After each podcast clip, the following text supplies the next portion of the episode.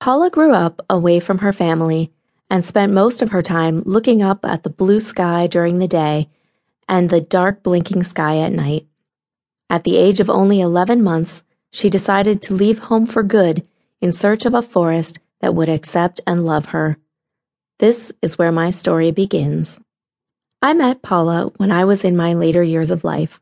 I, being only two feet tall when standing upright, made for an unlikely friend, but we got along just fine. Polla found me trapped in a hole with a half eaten carrot in my mouth.